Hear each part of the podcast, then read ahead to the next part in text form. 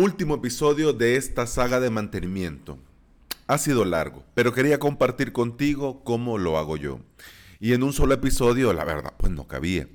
Hoy para cerrar, quiero hablarte de esas cosas menos urgentes que siempre dejamos para después y que al final se quedan sin hacer. Te saluda Alex Ábalos y estás escuchando el podcast Implementador WordPress. Te comparto contigo mi experiencia como implementador y emprendedor digital.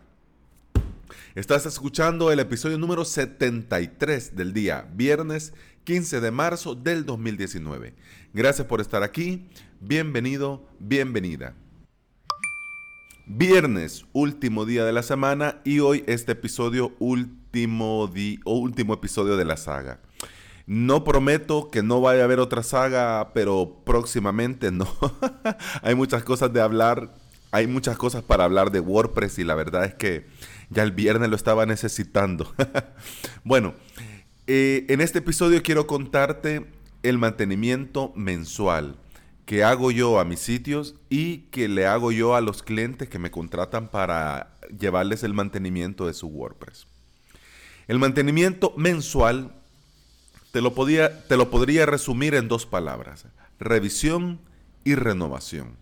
¿Por qué? Porque tu web debe estar viva y en constante evolución. Una vez al mes hay que quitarle el polvito a esas páginas que en honor a la verdad, una vez que las hacemos, pues no las vemos muy seguido. Pero aunque nosotros no las veamos muy seguido y no le quitemos el polvo muy seguido, son igual de importantes. Por ejemplo, eh, acerca de mí, sobre mí, avisos legales, la contáctame, políticas de privacidad, información de contacto, enlace de afiliados, política de cookies, etcétera, etcétera, etcétera no se deberían hacer eh, esta revisión y renovación, pues no se debería de hacer todo de golpe, porque no. La idea es ir sin prisas, pero sin pausa, una a una, mes a mes. En esas páginas vas y verificas que todo esté correcto y que la información esté actualizada, porque mm, suele ocurrir y, te ha pasado cuando estás navegando por internet y, más, y, pasa cuando más te urge, porque esas leyes de Murphy están escritas en piedra. Por ejemplo, vas y a una empresa y vas a la página de información de contacto y ahí aparece el número de teléfono y necesitas llamar y llamas y no es ese. O vas y aparece escríbeme un correo y aparece el, email, escribís y rebota y te dice que la cuenta no existe, o lo mandás y después te contesta alguien diciéndote que, pues, que, nada que ver, que ese correo no es, o que ya no se usa para eso, y que debes de escribir a otro correo. Suele ocurrir. Entonces, eh, cuando te pasa esto, pues, más cuando estás más urgido pues, por la información, eh, lo primero es que la empresa, la persona, la marca, pues queda mal, queda muy mal. ¿Por qué? Porque algo tan sencillo como un número de teléfono no lo pudiste cambiar. Claro, en el mismo afán, por ejemplo, los que creamos contenidos a diario, en el mismo afán por crear, eh, por estar a nosotros informándonos, leyendo, escribiendo, compartiendo, publicando, creando, editando. En este afán, pues para bien o para mal, algo se nos va. Y estos detallitos son los que se nos va. Por ejemplo, como te decía, en países aquí en El Salvador, en Latinoamérica, a nosotros no nos exigen la ley de protección de datos, por ejemplo, pero en Europa eh, la política de privacidad y la política de cookies es de ley. Entonces, no te puedes confiar si, por ejemplo, tu cliente está en España y te contrata y haces todo, pues no te puedes confiar que estas páginas van a estar en blanco o no van a estar. Porque ya sería un problema lo más pronto posible. Sería un problema si en un PIS Entonces, por eso estas cositas no solo basta hacerlas y ahí dejarlas, sino que hay que hacerlas y renovarlas. Y así te apuesto que en todas las páginas, cuando hagas esta revisión, en todas las páginas, vas a quitar y vas a poner algo. Siempre pasa. Segundo, seguimos hablando de renovación, de revisión y de renovación, pero revisión y renovación una vez al mes del hosting. ¿Por qué? Porque los dominios y el hosting regularmente se renuevan cada año. O sea, hay, hay gente que lo contrata para dos o más, pero normalmente es una vez al año. Y suele ocurrir que no recordamos nosotros la fecha de renovación de nuestro hosting o de nuestros dominios hasta que llegue el mail de la empresa recordándote el pago. Y vos decís, ay, sí, hay que pagar esto. Una vez al mes es bueno y positivo analizar el tráfico y el uso de recursos de tu hosting, pero no con la idea de la analítica y de optimizar y, y el SEO. No, no, no, no. Con estos datos tenés que analizar opciones donde podrías migrar tu web en caso de ser necesario. Perdón que voy a toser. Ahí está gripe. En caso, te decía, que sea necesario. Dicho pronto y rápido, es como salir a cotizar.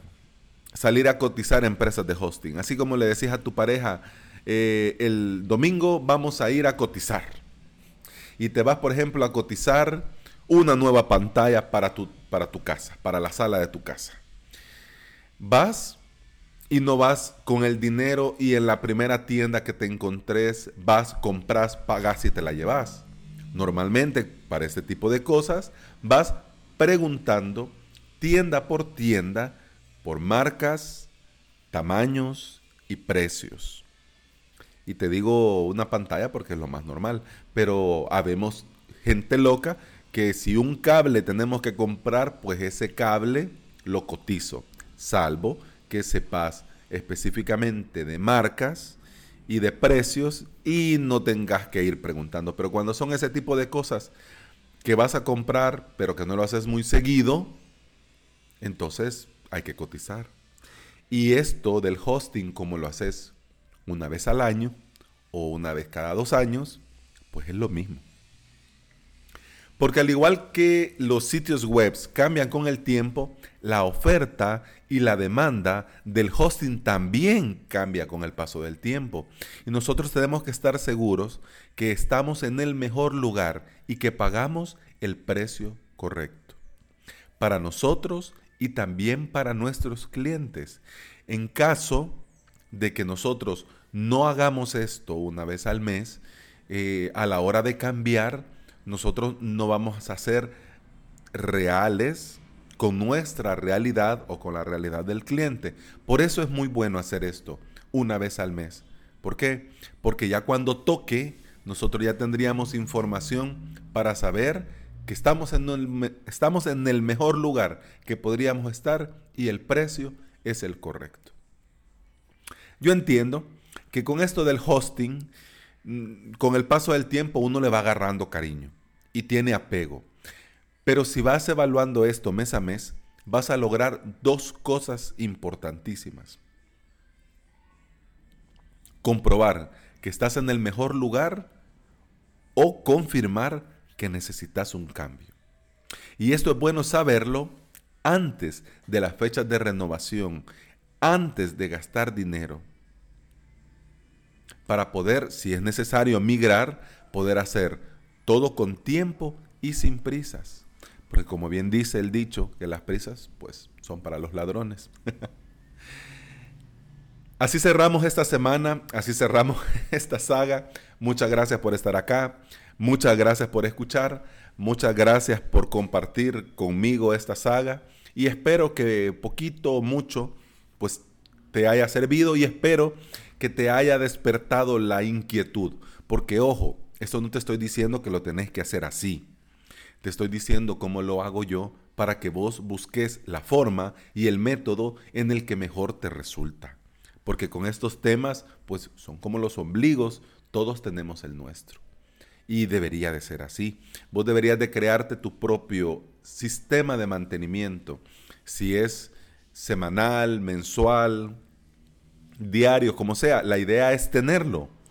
Porque siempre, siempre, siempre, siempre, siempre hay que hacer backups. No, siempre, siempre, siempre, siempre tenemos que darle mantenimiento a nuestras webs para que las webs estén siempre al día. Si quieres ponerte en contacto conmigo, puedes escribirme en mi formulario de contacto aquí en, el, en mi web avalos.sb barra contacto. Feliz fin de semana, nos escuchamos hasta el lunes. Que disfrutes todo este fin de semana. Hasta el lunes. ¡Salud!